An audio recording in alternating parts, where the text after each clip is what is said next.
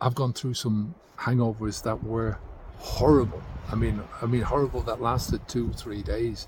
You know, horrible that I was waking up uh, after a couple of hours of comatose sleep and thinking that I was going to have a heart attack, right? You know, I'm not sure if this is a, a real fear that a lot of people have, but I, am sure it is. I mean, I gave it a lot of thought before I stopped drinking alcohol. Was I going to go through, you know, a lot of severe alcohol withdrawal symptoms? You know, the vast majority of people who approach this and approach it right are not going to go through any symptoms at all, you know, or very mild symptoms. The likelihood of you experiencing serious, um, serious withdrawal symptoms, you know, shit like you see in the movies, that's really marginally low. You know, most people are going to notice some changes, some discomfort, especially if they're used to drinking on a regular basis. But, you know, even them, mostly it's going to be very mild.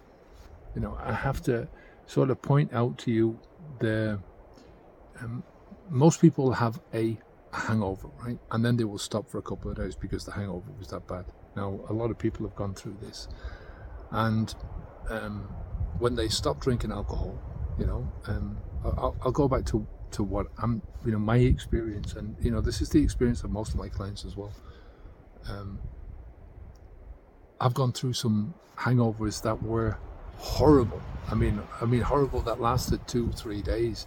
You know, horrible that I was waking up uh, after a couple of hours of comatose sleep and thinking that I was going to have a heart attack. Right, horrible to that degree, and then stopping drinking alcohol.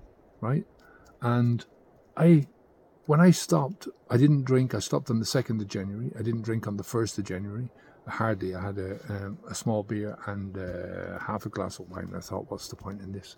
And on New Year's Eve, I didn't drink a lot, right? So I didn't have a huge hangover to deal with, and was no withdrawal, right? I, you know, like I, I was uncomfortable because of the, I was craving it. You know, you take, if you take a habit and you take the fuel of that habit out, the habit is still trying to kick off, but it's got no fuel anymore. You know, you've taken out that thing, so there's a gap Nature hates a vacuum, so it will give you that push to to drink, you know, to fill that gap, and you're not filling it anymore. So you're going to get that.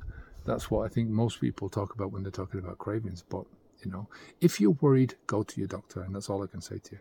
Take care. Onwards and upwards.